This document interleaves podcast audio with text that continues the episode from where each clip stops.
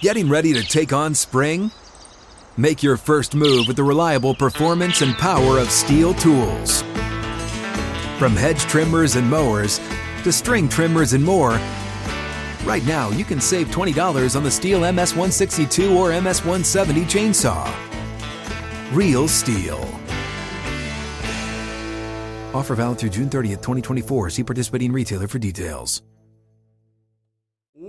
Welcome into Outkick the Show. I am your fearless leader, Clay Travis. I am going early today because my day is so packed. There is no other time to do so, but also because we just had major news come down. Texas and Oklahoma have officially uh, told the Big 12 that they are bidding that conference sayonara. Right off the top here, uh, let me read you exactly what Texas and Oklahoma said uh, this morning.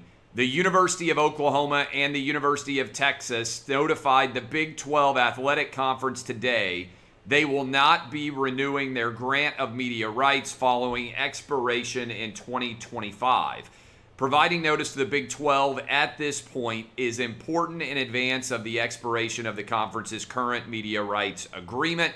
The universities intend to honor their existing grant of rights agreements. However, both universities will continue to monitor the rapidly evolving collegiate athletic landscape as they consider how best to position their athletic programs for the future. So, the big takeaway there is Texas and Oklahoma are headed, presumably, to the SEC. There's always a possibility that there is another bidder out there. The Big Ten could make a run, probably the only conference that could.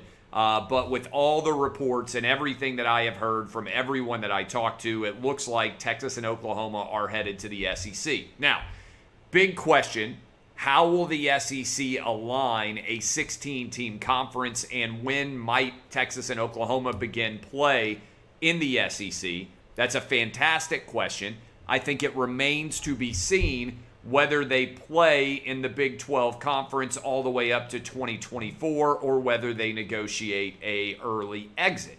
Uh, if they negotiate an early exit, the other schools in the Big 12, the eight remaining, would get a lot of money. Of the eight schools that are remaining in the Big 12, what in the world's going to happen with them? Well, West Virginia would love to go to the ACC. I would expect Kansas will have interest from the Big Ten and also potentially maybe the uh, the ACC. Um, I would think that the Pac-12 may try to make a play to get into the state of Texas uh, or Oklahoma State or somewhere else. The challenge here, looking forward, is the Big Ten presidents value academics a tremendous amount the eight schools left in the Big 12 are not academic heavyweights right now. The Pac 12, who knows what they are going to do because they are also an academic related institution. So don't overlook the idea that the Big Ten could go after some of the Pac 12 schools because their grant of rights is up at the same time, 2025, as the Big 12 schools. Uh, the SEC and the AC school, ACC schools are locked in for some time to come. So, the Big Ten, could they make a move for UCLA, for Stanford, for USC, for Cal? Those are four elite academic institutions. Could the Big Ten make a play for some or all of those California schools? Maybe. If that were to happen, then you might end up with the remaining schools in the Pac 12, the Arizona schools, the Oregon schools, the Washington schools, combining with the remaining schools in uh, the Big 12 to create a different conference there. The California schools fit the Big Ten's model from an academic perspective. What might happen with Notre Dame? Could the ACC add, let's say, West Virginia and Kansas? Maybe. Does the ACC stay put? Does the ACC make a run at some other schools? And uh, this is just going to be wild. But the big takeaway here is the SEC has made a monster move that makes five or six teams in a 12 team playoff potentially viable going forward. I like the four pod mo- uh, model personally, where you play uh, the four schools in your uh, in your conference. Uh, sorry, the three schools in your uh, division, and then you play a couple of rivals, and then you go ahead and rotate your way through the rest of the SEC. Uh, we will see what exactly ends up happening there. But again, as I'm talking to you right now, the grant of rights has come down, and uh, there is nothing holding anybody in the Big 12 together now. I do think you ha- can't underrate the pressure that ESPN is under now from a legal perspective here. So the Big 12 could end up surviving depending on how many options the other schools in the Big 12 have and whether the Big 10 or the Pac 12 or the ACC are going to come after any more of those schools going forward. So put a pin in this story. Conference realignment effectively underway. I'll be writing about this later today, giving you a deeper dive into this subject from a uh, outkick perspective. I absolutely love conference realignment. And those of you who re- remember Outkick from the early days know that when uh, Missouri and Texas A&M and Nebraska and Colorado, Pittsburgh, all of those different schools, Maryland, Rutgers, when all of that movement happened a decade ago, uh, I was uh, covering that uh, in incredible detail. So I'll be writing on this potentially later today when I actually have some time in the afternoon. By the way, Clay Travis and Buck Sexton show set uh, to uh, to roll here sooner uh, rather than later. All right. The NFL is blowing it as it pertains to COVID policy. This is not going to surprise anyone, but the NFL has somehow managed to have a more restrictive COVID policy than they do a policy against sexual assault. And what they're doing is ultimately, I believe, creating a major uh, issue because they're trying to distinguish between people who get COVID and are unvaccinated and people who get COVID and are vaccinated. And here's the deal everybody in the NFL, young and healthy, is unlikely to have significant issues from COVID, as we already know. In fact, most of them are either going to be asymptomatic or experience it as a mild cold. So, why are you distinguishing between vaccinated COVID and unvaccinated COVID when, in theory, the impact is going to be the same? virtually non existent. I believe the NFL should stop testing, period, and start treating this like the flu. If you feel sick, then go home and don't come to work. If you don't feel sick, then just keep coming to work. There's no reason for this. Playing football is far more dangerous than COVID. And what I'm wondering is whether some players in states like Florida and Texas could end up challenging the NFL's policy under existing state law, which is prohibiting employer mandates uh, under state law. I think this is going to be a huge mess for the NFL. Speaking of huge messes for the NFL, how about Deshaun Watson showing up for Texans camp and almost no one in the media even pointing out, hey, wait a minute, this guy has 22 different sexual assault allegations pending in civil court and yet he's showing up for camp and now they're talking about training him at the trading him at the Houston Texans. I never want to hear ever again for all time the idea that there is some sort of issue here uh, at all associated with unequal treatment. Uh, this is a conflict between two different identity groups. Which does the NFL value more? Black Lives Matter aka the idea that black quarterbacks are victims in the as it pertains to the NFL or me too. And the NFL is making a pretty clear statement. They're more afraid of COVID criticism than they are for sexual assault allegation criticism. This is wild because Trevor Bauer, one sexual assault allegation, he's out in Major League Baseball. Ezekiel Elliott, one sexual uh, domestic violence allegation, isn't allowed to play for six games. Ben Roethlisberger, one sexual assault allegation, isn't allowed to play for four games. And uh, Deshaun Watson has 22 sexual assault allegations, and the NFL is unwilling to do anything at all to him. It's just absolute insanity. The NFL cares more about COVID vaccines than they do about sexual assault. Speaking of the failure as it pertains to COVID policy, Jon Rahm is double vaxxed and has already had COVID. Yet he still tested positive for COVID and he's not able to play in the Olympics for golf. Bryson DeChambeau also testing positive. Why do I bring this up? Because you are seeing a large number of breakthrough cases as it pertains to COVID right now. In particular, uh, we've seen Chris Paul, we've seen a lot of New York Yankees, we now have seen Jon Rahm and Bryson DeChambeau. We are going to see a lot of players testing positive for COVID, whether or not they got the vaccine. Why do I say that? Because a study out of Israel says that the Pfizer vaccine is only 39% effective when it comes to the newest Delta variant strain of COVID.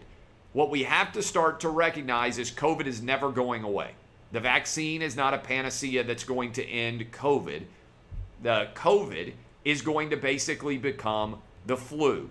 It's here all the time, it's here every year. People get it. If you are old and elderly or obese and unhealthy, it is going to create a possibility of an earlier death for you than otherwise. Now, the vaccine does, according to that Israeli study, help protect the severity of uh, COVID, but it's only 39% effective at actually preventing COVID which means that all these athletes are going to be testing positive, and that if we don't just acknowledge that COVID is here to stay, COVID madness as it pertains to sports is going to create all sorts of postponements and all sorts of cancellations when a new football season begins. I'm just telling you, both college and the pros, and this idea of distinguishing between the vaccinated and the unvaccinated is not going to make any sense at all. The Olympics are underway.